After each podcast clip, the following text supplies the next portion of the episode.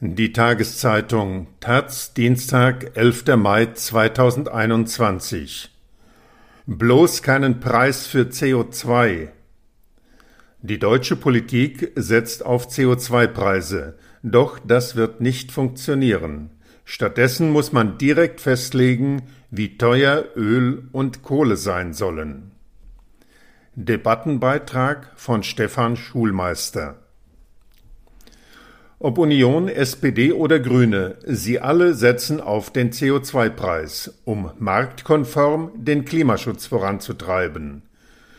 Gestritten wird nur noch, wie hoch die Abgabe sein soll. Die Grünen sind am radikalsten und fordern, dass die Emission von einer Tonne CO2 60 Euro ab 2023 kosten soll. Trotzdem ist es die falsche Strategie, auf steigende CO2-Preise zu setzen.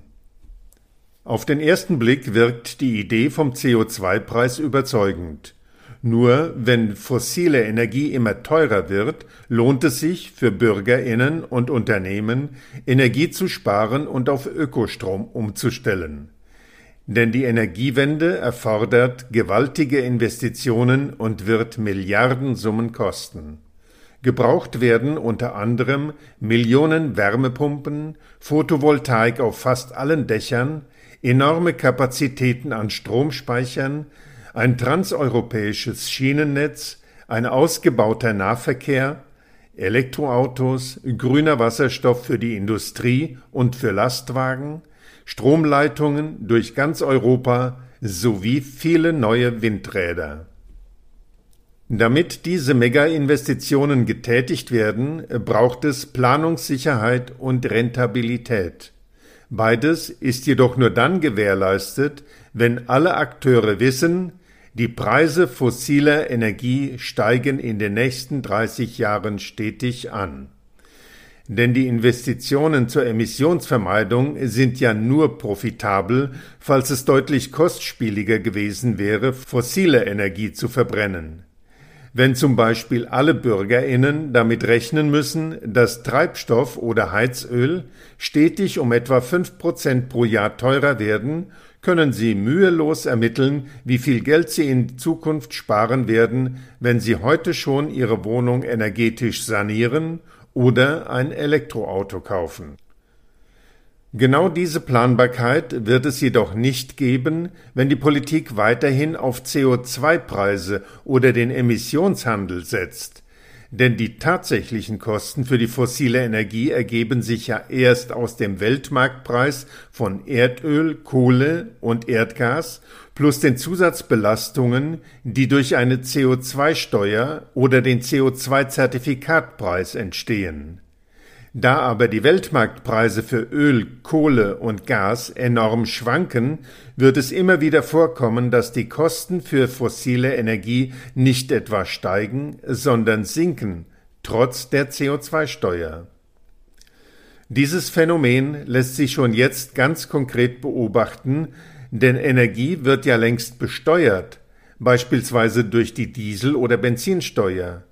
In Deutschland beträgt die Dieselsteuer derzeit 47 Cent pro Liter.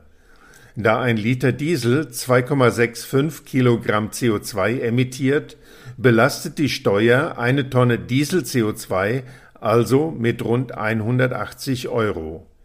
Das ist schon jetzt viel mehr, als die geplanten CO2-Steuern bisher vorsehen. Trotzdem schwankte der Dieselpreis an der Tankstelle in den vergangenen 20 Jahren zwischen 80 Cent und einem Euro 50 pro Liter. Denn der Erdölpreis schwankte auf den Weltmärkten noch viel stärker, nämlich zwischen 20 und 100 Euro pro Barrel. Das sind 159 Liter. Das bedeutet, ein Bullenmarkt an den Ölbörsen lässt ökologische Investitionen rentabel erscheinen, ein Bärenmarkt macht sie wieder unrentabel. Seit 2008 ist der Dieselpreis dreimal um jeweils etwa 30 Prozent gesunken. Umweltschädliche Investitionen wie die Anschaffung treibstofffressender SUVs wurden dadurch wieder attraktiv. Die gleiche Problematik prägt den EU-Emissionshandel seit seiner Einführung 2005. Die Preise für eine Tonne CO2 schwankten zwischen 3 und 48 Euro. Aktuell sind CO2-Emissionen zwar teuer, was klimaneutrale Investitionen anregen könnte, wüssten die Akteure nicht, dass die Preise für CO2-Zertifikate schon viermal um mehr als 50 Prozent gefallen sind. Diese enormen Schwankungen der Energiepreise machen Investitionen in den Klimaschutz zu einem Glücksspiel. Im wahrsten Sinne des Wortes. Die Ölpreise auf den Weltmärkten werden vor allem von Spekulanten bestimmt, die mit Derivaten auf die Kurse wetten. Das gleiche Spiel findet auch bei Aktien, Anleihen oder Kryptowährungen statt. Was wäre nun die Lösung? Theoretisch ist sie einfach. Die EU muss die Preise für Erdöl, Kohle und Erdgas direkt festlegen und dafür sorgen, dass die Kosten für fossile Energie stetig steigen. Ein Beispiel.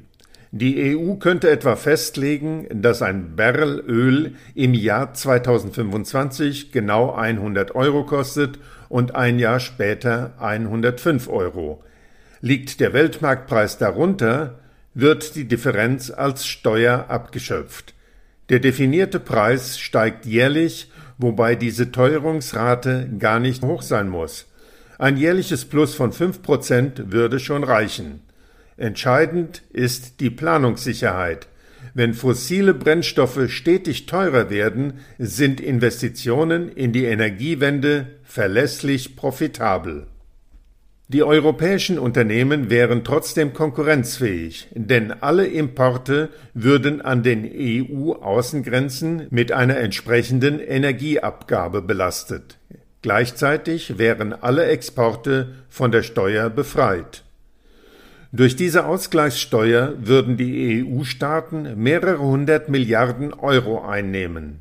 Ein Teil könnte an einkommensschwache Haushalte zurückgegeben werden, damit sie durch die Energiewende nicht zu stark belastet werden. Der Rest sollte in öffentliche Umweltinvestitionen fließen.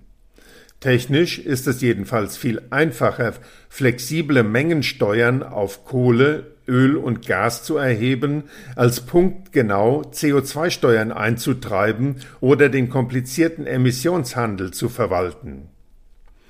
Gern wird der Einwand erhoben, dass das Konzept doch eine planwirtschaftliche Preissteuerung sei. Das stimmt. Aber diese Preissteuerung gäbe es nur für fossile Energie.